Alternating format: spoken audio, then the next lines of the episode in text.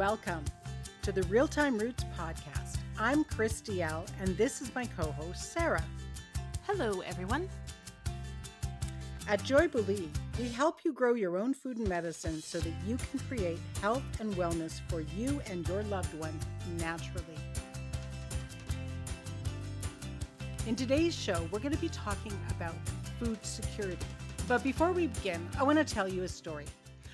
Last week, I was in the grocery store in the city. I don't shop at the grocery store in the city very often, but we went to the city and I went to my favorite kind of what you would call a Whole Foods market.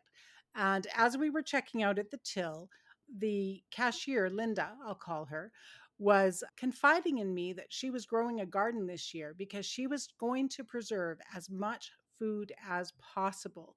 Now, what's interesting about that is Linda's not a friend of mine. I don't know her very well, but she actually delayed the person behind me to confide in me that she was preserving as much food as possible this year. Now, you've probably heard that the supply chains are breaking down. Ever since March of 2022, when we had the great toilet paper crisis, we have been seeing breaks in the supply chain with empty spaces on the shelf or stores telling us we can only buy one. March of 2020. Did I say 22? Yeah, you said 2022. Right. March of 2020.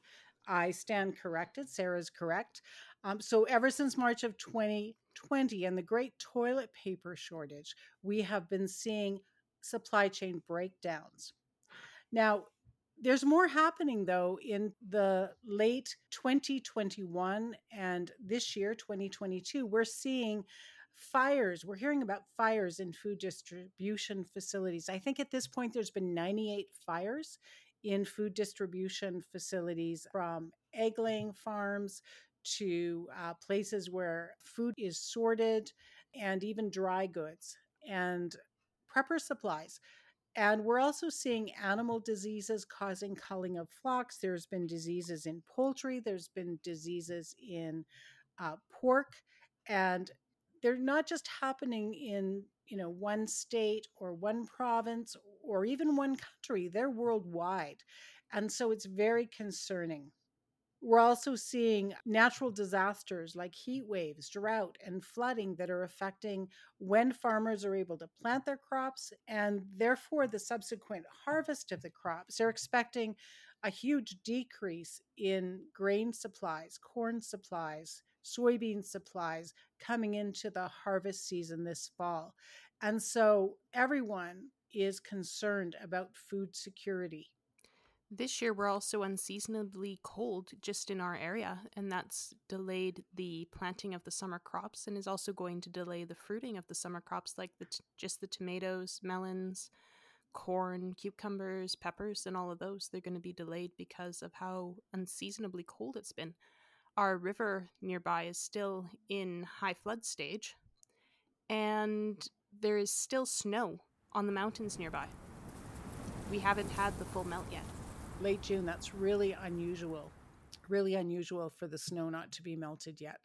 Other places, though, in North America and in Europe are seeing unseasonably hot weather. So I believe the storm season came earlier than normal in the east, and places that normally are just sort of moderate spring weather are seeing really, really high heat waves already, and it's still June as we're recording this. The other issue that affects the food security and food supply is inflation that we're experiencing.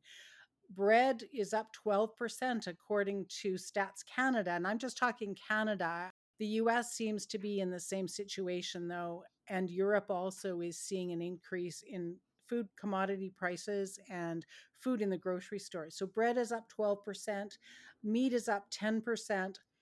Unusually, spaghetti and macaroni are up 19.5%. Coffee's up 14%.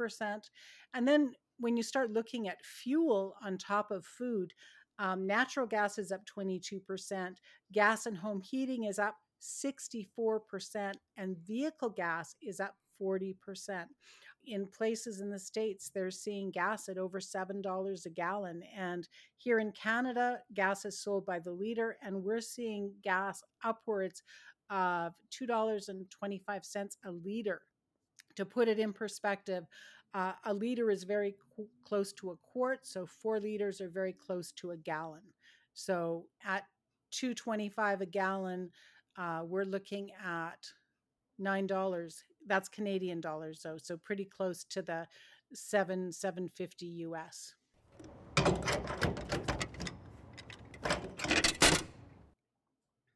So why is it important? Why should we care about food security? Well, lack of food security for children, and about 40% of the households who are experiencing food security are households with children. You know, our future citizens, our future government, our future business people, our future teachers and doctors and tradespeople are children right now. And those children, when they experience food insecurity, it affects all aspects of their life. For instance, a 2005 study in the Journal of Nutrition found that among 6 to 12-year-old children, food insufficiency or insecurity was associated with poor mathematics scores, poor reading scores, and even school failure, absenteeism, tardiness, and visits to psychologists, anxiety, aggression, depression, psychosocial dysfunction, and problems getting along with other kids. When those same children get to be teenagers, food insecurity is associated with major depression and even suicide. Girls who experience food insecurity were 3.5 times more likely to be overweight than their peers, and that can lead to lifelong health consequences like diabetes and heart disease and all of the social and self-acceptance that that can lead to. So food insecurity with kids is a pretty serious thing that we want to help with and deal with.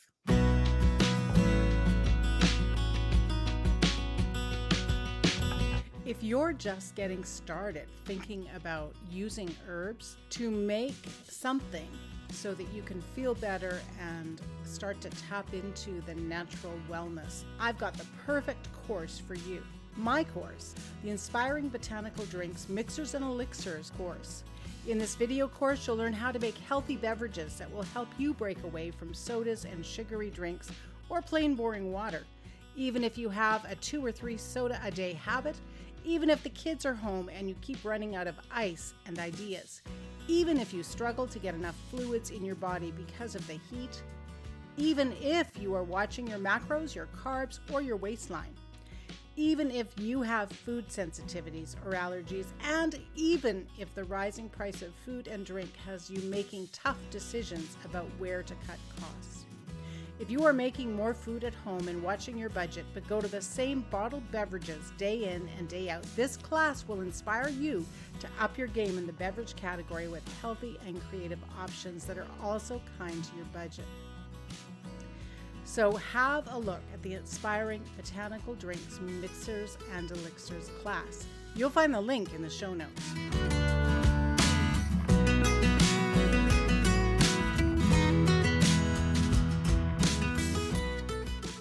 With the increase in food prices, as well as the disruption we have had in employment over the last few years since 2020, there has also been an increase in the food bank usage in Canada. The City of Toronto specifically saw a 47% increase in the food bank use within the last year, most of it coming from new clients. The last time there was an increase like this was in 2010, which was just after the peak of the 2008 recession, and this increase, the most recent one, is 1.5 times greater than the increase after 2008. So with people looking for food from wherever they can get it, including the food bank, it indicates that we have a lot more families within Canada, at the very least, that are more food insecure than in previous years. The other issue with the food bank, now Toronto is Canada's largest city, And so other cities in Canada are seeing similar, if not exactly the same statistics. And I believe what I read showed that the similar statistics were happening in large cities in the US as well. What's significant about it, though, is that the food bank isn't just feeding more people. The cost of the food that the food bank needs to feed the people that are coming, this increase, is also higher priced because of inflation. So it's kind of a double whammy. There's high unemployment right now, or people that were working and now aren't working. And plus you've got the inflation, so the cost of the food is higher. And so food banks, because of that, aren't getting the same donations that they were getting before the pandemic began. And another thing that's happening, according to CPA Canada, is that more people are actually budgeting the food bank help into their family monthly budget because they can't make it on their own. And that's a serious marker of what's going on with food security in Canada, in the US, and similarly in other countries in the world. There's also the challenge that the food bank food is often not the healthiest. It's often boxed pre-made mixes, stuff like Hamburger Helper, Kraft Dinner, and sometimes canned fruits and vegetables, but usually, most frequently, canned legumes is very common to be donated. So they don't have a ton of fresh fruits or vegetables coming into the food banks. So even though people can somewhat rely on the food bank to help with food insecurity, it's not the healthiest food available. That's right. That's right. And therefore leads to problems like obesity and diabetes and heart conditions, because nutrition is so important for good health. And so you have like a spiral of poor food and then health consequences of that poor food.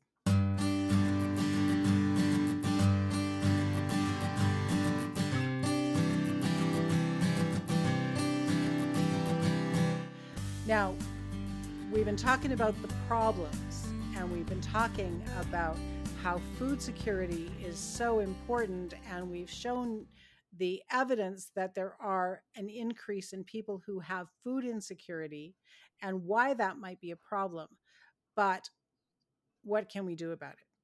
Sarah, is there anything that can be done about the overwhelming food insecurity that people are experiencing? Do you have any suggestions? Well, number one suggestion is pull in the food focus to what's available locally. Don't focus on the grocery stores or the supply chains that can be disrupted by ships getting stuck in the Suez Canal and stuff like that. Pull into what's local and what's around you. In our small town, we have many farms, we have orchards, we have beef farmers, pork farmers, poultry farmers. We have local food producers. And most areas, even large cities, will have local food producers that are nearby. So one of the first things to do is to start looking locally, because your local food sources have a little bit of protection from inflation if they can sell locally, because they don't need to foot the cost of shipping to major centers. And if you can cut out the middlemen who jack up prices, you can get stuff that at the very least is better quality, not trucked as far, and is going to be around the same price as what you're paying in the grocery store. Sometimes slightly cheaper. Can you give us some examples? Well, ground beef in the grocery store right now is creeping up in the $6.50 to $7 a pound range, and the grass-fed beef that is being sold locally for ground beef is $7 a pound. So you're actually saving. You're actually at least saving in environmental costs for it. It's about the same price per pound and may as well support the local rancher or farmer.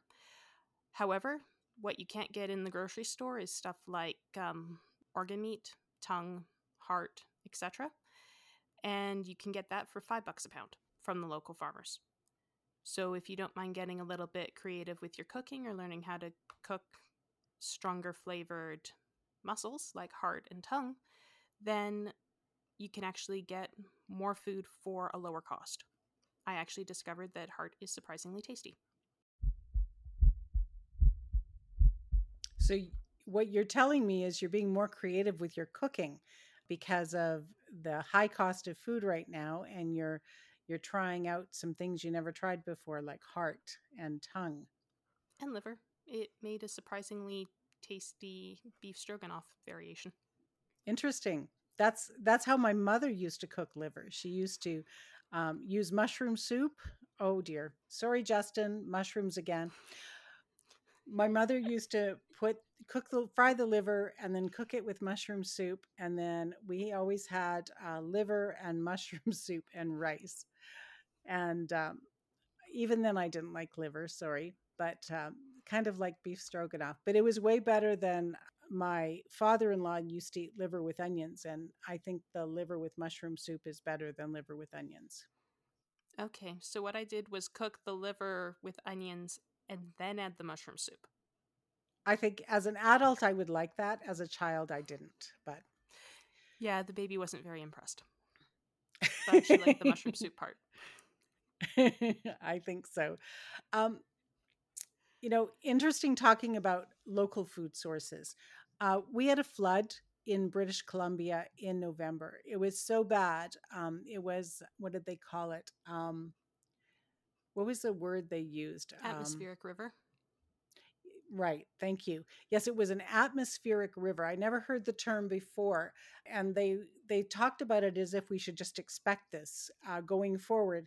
And it was so bad that it took out local bridges, local rail bridges, local highways.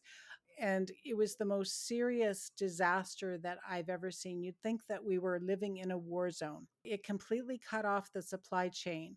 And so where we live, we couldn't get gas or groceries or anything in or out for about, it was about a week before they rerouted things through a different way. And we live about a 6-hour drive away from the serious part where the disaster actually happened. We just happened to be in the same province. But my son lived in Chilliwack, and his city was actually completely cut off from the entire rest of Canada by this natural disaster. They couldn't leave and they couldn't get in. And for about a month, they were stranded, kind of as if their city had become, it's a very small town city. It had become like an island. They couldn't get food in.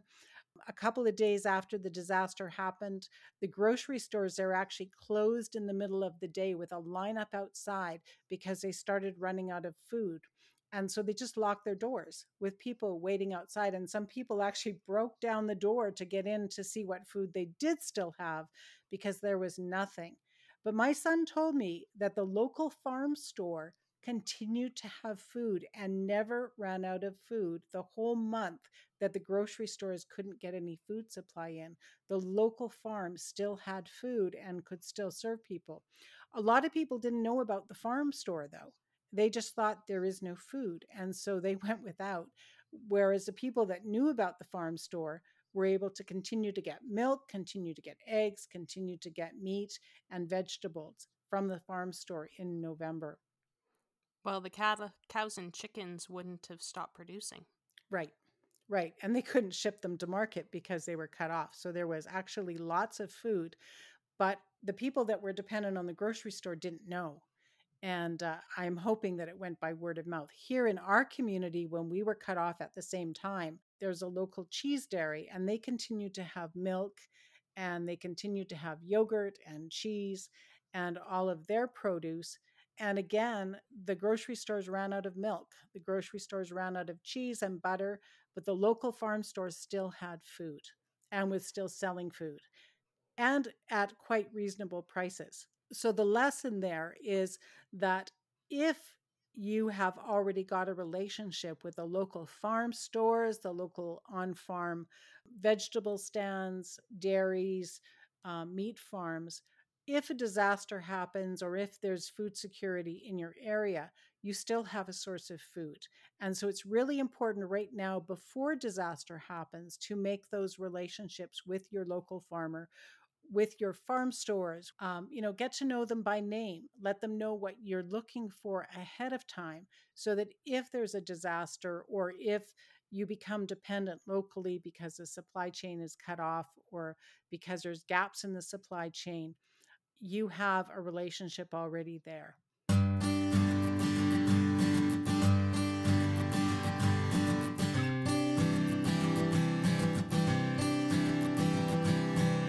Another aspect of thinking locally about your food is that it's healthier to eat seasonally.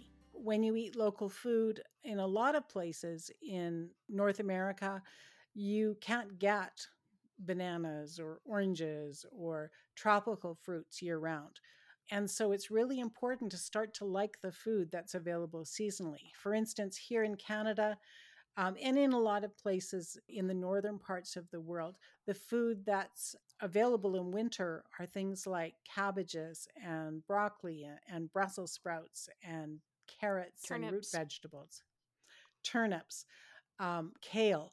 Those are available in the winter, but you're not going to get the summer fruits like tomatoes. And so if you can adjust your eating to seasonal eating, you get higher quality of food and also more nutrition, more vitamins and minerals in your food if you eat seasonally. When I lived in Israel, the grocery stores as well as the shuk, the outdoor market, was 90% seasonal. If you came in when it wasn't strawberry season, you did not get strawberries, even frozen.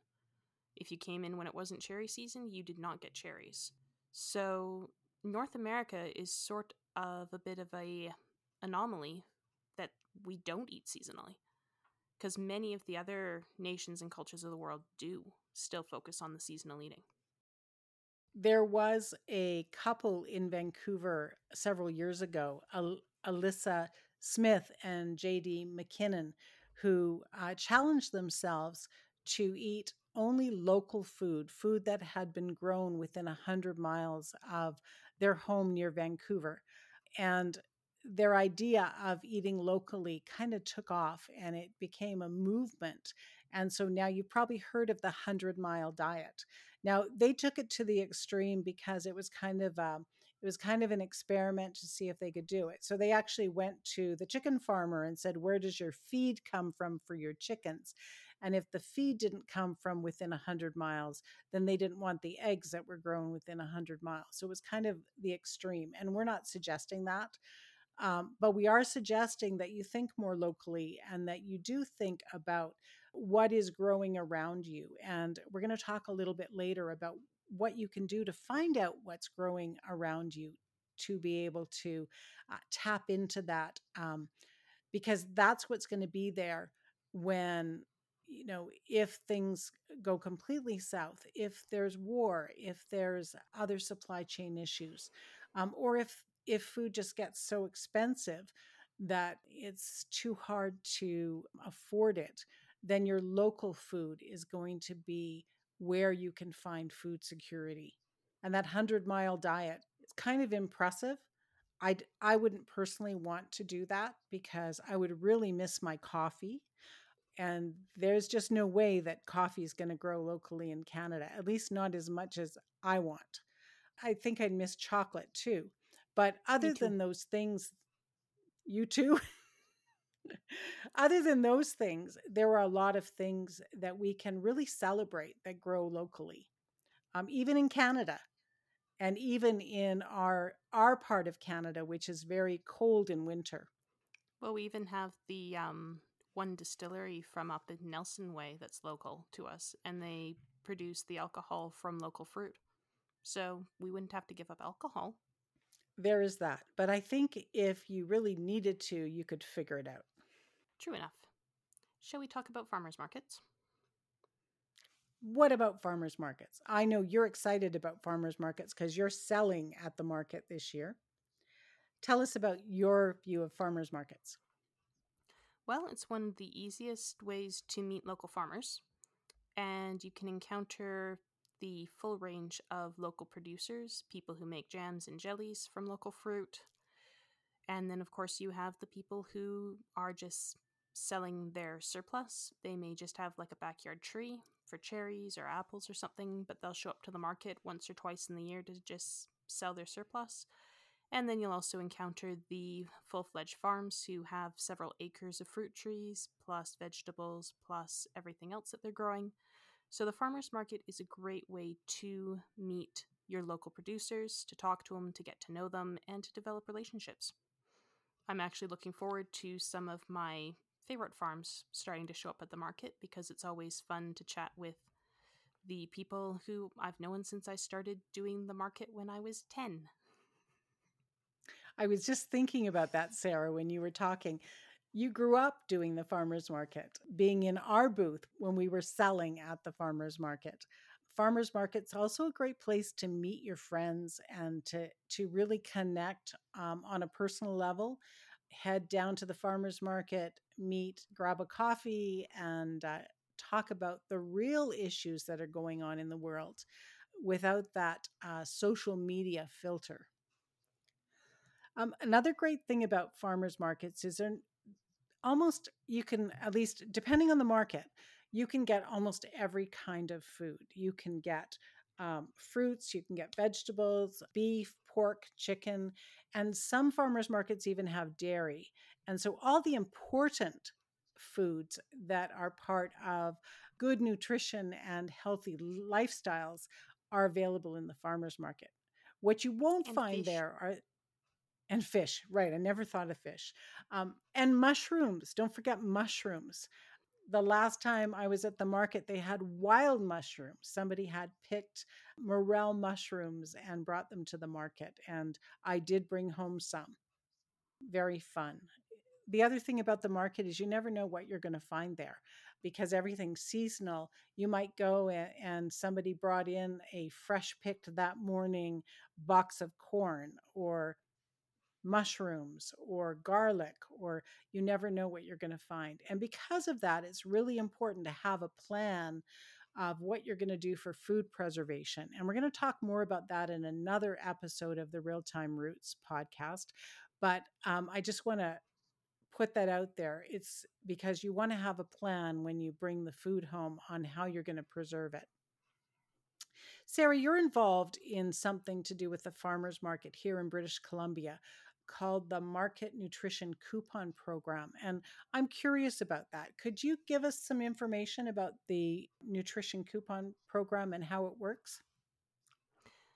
The BC Farmers Market Nutrition Coupon Program is done both through, I might classify it as parental support groups. In our community, we have a group called Baby's Best Chance, and it's done through that as well as through the local food bank.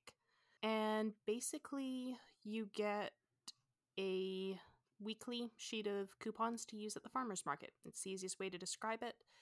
In 2020 and 2021, it was around $21 a week, and it ran for 16 weeks. And this year, they've bumped it up to $27 a week. They added coupons for honey, or that were able to be used for honey. And most of the coupons are to be used with fruits and vegetables. I think there's about $18 for fruits and vegetables per week, $6 for meat and eggs that can also be used for fruits and vegetables if you need to, and then $3 a week that has the ability to be used for meat, eggs, or honey, as well as all the vegetables and fruit. And you can also pick up vegetable plants with the coupons if you want to, if it's the right time of year for that. Our coupons in our local community just came out right before they stopped bringing plants to the market. So we had 1 week where we could pick up plants with the coupons if we needed to. And pretty much people are picking up their coupons either from the food bank or from whatever other organization they got on the program with. You can only be on the program through one organization. And they like keeping track of it. It's basically to help people with food security and to make sure that they're getting fresh fruits and vegetables when they're in season. With the program I'm with through it, they recommend actually using the coupon to help you buy food to preserve for the winter, like the corn when it's in season, tomatoes to make tomato sauce, etc., so that you're getting the benefit for more than just the few months of the market. And so have you actually done that? Have you used the coupons to buy food to preserve for winter? I actually still have a gallon bag of corn from 2 years ago that I'm working on using up before corn season this year. And I did do some canning of tomato sauce last year with the coupons, despite having a 8-month-old. So I do try to use it for some preserving. Last year was mostly for fresh eating and only a little bit for preserving. This year I'm hoping to do more preserving. Actually, I still have some ground beef that I bought last year with the coupons. That was when it was $6 a pound. Now it's $7 a pound, which is actually more than a 10% jump locally. And they're actually having smaller profit margins now, despite bringing up the prices, because the cost for the abattoir has increased. And the cost of gas. Yeah. Yep. They've shrunk their margins. Farmers all over, they're seeing their costs increase, but they're not seeing the price increase that they're getting for sales. So that's an even more important reason to support your local farmers, because they're really feeling the pinch with the huge uptick in the cost of gas. Yeah, and your local stores as well. The other thing that I really like about the farmers market is that you can pay cash. Some of the grocery stores during the COVID crisis refused to take cash. They said that it was germy and there was spread disease and they didn't want to take cash. But at the farmers market, you can still pay for things with cash. And I think cash is really important right now. It's one of the ways that we assert our independence and freedom is by using cash. And so I think that that's just as an aside, I think that's a really good benefit of shopping at the farmers market.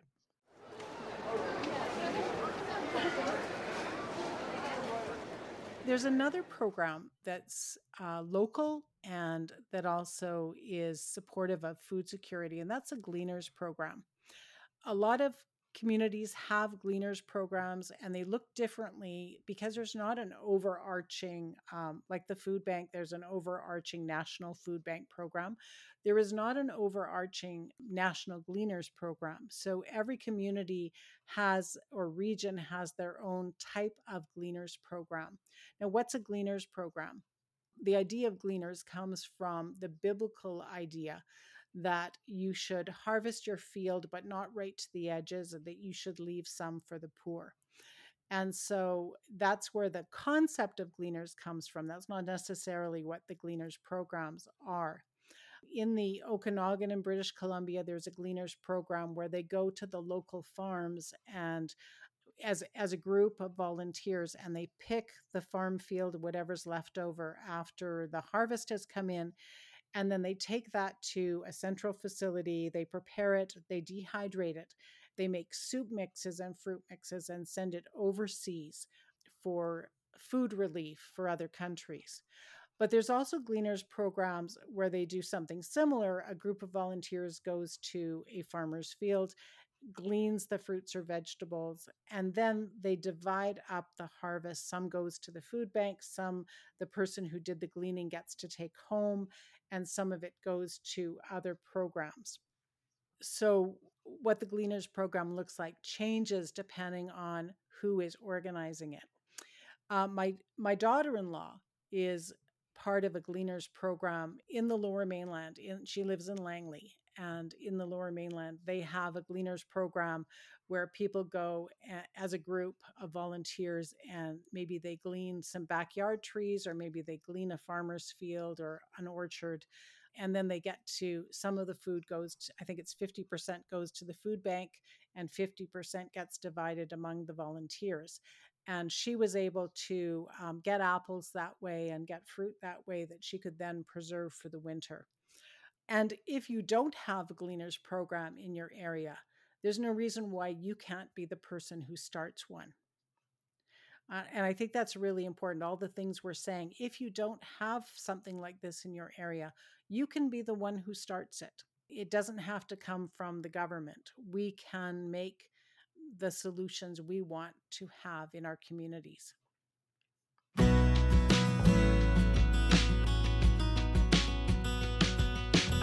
If you are ready to start on your herbal journey to get to know herbs and make your own medicine, I've got the perfect next step for you.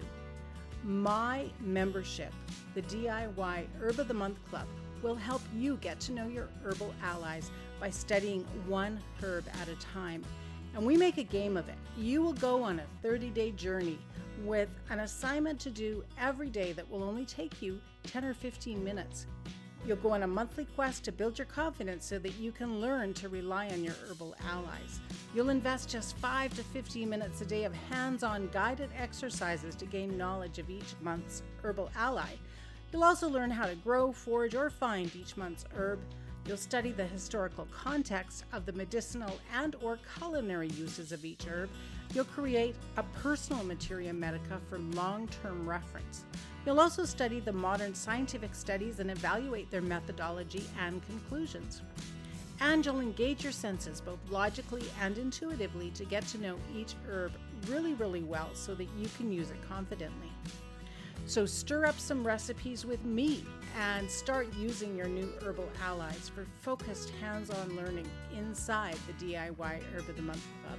So I hope you'll decide to join me. The link is in the show notes.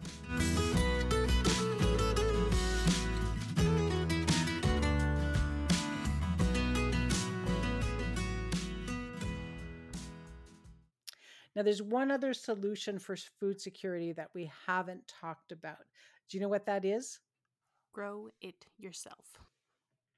Grow it yourself.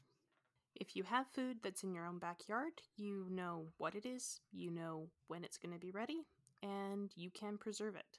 Examples of that can be growing some of your own tomatoes, or even all of them if you have space. It could be planting a nut tree in your backyard, like a hazelnut or a filbert, or maybe a chestnut or a walnut tree. It could simply be switching out some decorative bushes for bushes that will produce fruit. There are a lot of ways to start growing even just a few things yourself to help increase your food security, and that includes mushrooms. What? I just had mushrooms on the brain. One of the things about growing it yourself, you get to choose what you plant, and you can focus on the food that your family likes. So if your family loves watermelon or cantaloupe, you can grow as much as your garden will hold. If you never have enough lettuce, you can grow lettuce. Whatever your family loves to eat, you can focus on that food and make sure that you have variety. When I go to the grocery store, for instance, we eat a lot of lettuce in the summer, but when I go to the grocery store, I'm pretty much limited to romaine lettuce, one kind of green leaf lettuce, and maybe a head, what are they called? Iceberg lettuce. But when I grow it myself, I can have burgundy colored lettuce. I can have lettuce that has burgundy with a green tinge. I can have lettuce that has a green tinge with burgundy. I can have romaine lettuce. I can have butter lettuce. I can have leaf lettuce.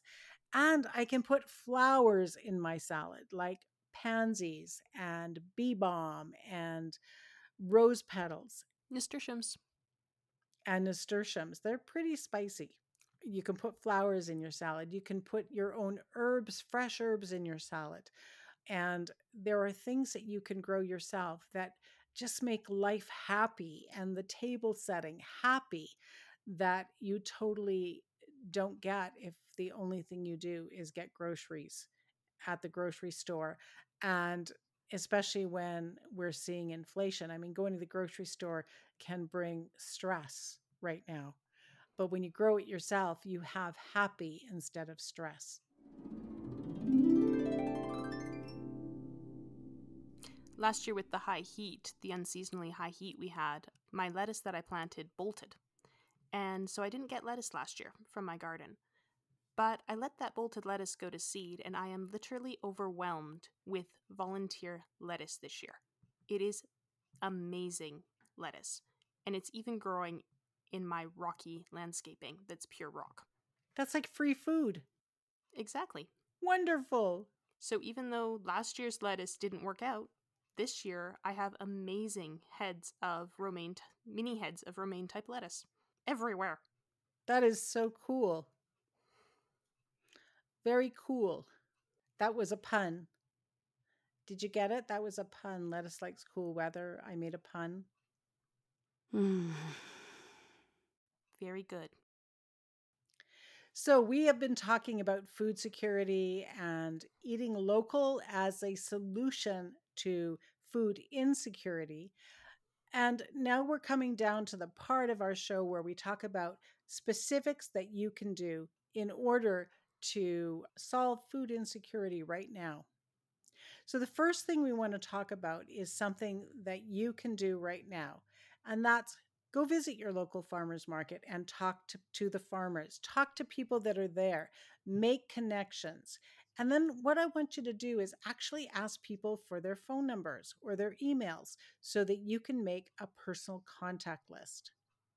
Ask for names, ask for business cards, ask for phone numbers so that you start taking an inventory of what's available locally to you. So that even if you don't have a garden, or even if you're a brand new gardener and you're not sure whether your garden's going to work out, you still have a source of local food that you can rely on.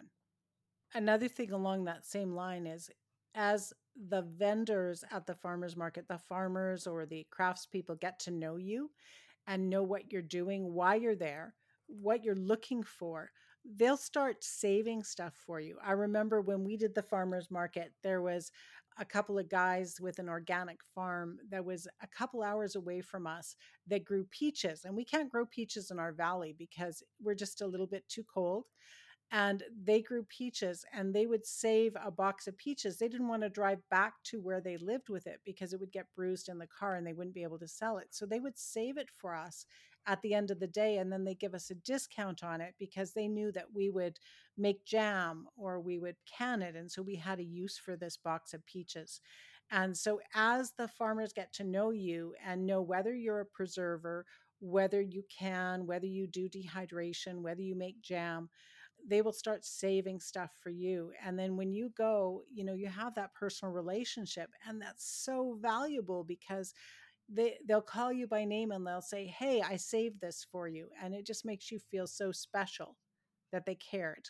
Another thing that can help you with food security is learning the skills. And I really want to emphasize that it's very important to learn these skills now before you're desperately in need of them, so that you have time to make mistakes and so that your entire family food security isn't dependent on a skill that you never learned. So this is the year to grow a garden, even if you're only got a few pots to start with. Learn the skills now, make your mistakes now, so that if you are 100% dependent on growing your own fruits and vegetables, you know how to do it and you're confident. Other skills besides gardening that we've sort of touched on here is the skills for food preservation. And there's lots of methods of food preservation, like fermentation and dehydrating and canning and pressure canning. And what have I missed, Sarah? Root cellaring, freezing. But those things take some skills. There are sort of step-by-step ways to do it that you don't want to mess up. You want to make sure you get every step so that you have safe food and so that your food actually has the nutritional value that you want it to have. That's why we talk about the rule of three, and the rule of three means you want to have some redundancy in your food preservation or any preparedness skill. You want to make sure that you're not just 100% relying on your freezer. You want to have some food in the freezer, sure, to make it convenient, but then you also want to have some canning, maybe some dehydrating, so that you have something to fall back on if you lose one aspect. I heard of somebody that they had dehydrated all their food, and they put them in Mylar bags with oxygen absorbers, and then they stuck it in a plastic bucket, and they buried the bucket in the ground. Now, what happens with plastic buckets when they're buried in the ground is there's a chemical reaction between the ground and the plastic bucket, and the plastic bucket will fill with water. And they lost everything that they had put in that bucket because it was no longer dry and it was dehydrated food. So it's really important that you understand the skills and that you don't make major mistakes, because there are step-by-step processes. There are books that can help you learn these skills. There's also some courses online that you can take that can help you learn the skills. And what we recommend is you pick one food preservation method to learn this year. And then next year, pick another food preservation method to learn. You don't have to learn it all right now. And I have a book, The Dehydrating Cookbook for Beginners is what it's called. And it can help you step by step learn how to dehydrate food safely for food storage. And there's also other methods of food preservation that you can learn. Food storage is also, it's a different skill than food preservation. You'll want to learn that too. And along with learning how to maybe grow food and preserve the food you grow, after you've stored it, then you got to learn how to cook it. So cooking from scratch is a very, very valuable skill to learn if you are concerned about food insecurity and food security, because it doesn't help to have 100 pounds of wheat berries sitting in a can if you don't know how to cook with wheat berries, or you don't know how to turn the wheat into bread. And the same thing can go for any type of food storage, whether that's rice, beans, dried strawberries, dried bananas, dried peppers, tomatoes, canned tomatoes, any food type that you can grow or preserve, in any way that you preserve it, you will want to learn how to cook with it. So cooking from scratch is a very, very valuable skill, and the most valuable thing you can do right now, even today, is to grow something so that you can start learning. Whether that's growing a tomato plant or a basil plant, grow something so that you can start learning, because growing one thing means that you'll be working on the gardening skills. And when you get the harvest from that, you can start working on learning the food preservation and the food storage and how to cook with what you grow. And it all ties together to make you more food secure. And when you cook from scratch, you also save money, because most of the food that you buy that's already cooked for you, the packaged food, you're paying a premium for that to get somebody else to do the work. So you're going to save money, and that's going to give you a bit of a cushion from the inflation we're seeing if you're cooking from scratch. And you'll also get more nutrition. And better nutrition, right? And less salt and sugar as well. I noticed when I make my own salad dressing, for instance, I'm only using usually fresh herbs, oil and vinegar, olive oil usually, and usually balsamic vinegar or cider vinegar, all healthy oils, healthy vinegars, and fresh herbs. And when I buy grocery store salad dressing, I'm getting the rancid chemical oils like canola oil or soybean oil, and I'm not getting healthy vinegar. I'm just getting white vinegar and usually not fresh herbs. So even just salad dressing, you're going to save money and you're going to get better nutrition making it from scratch.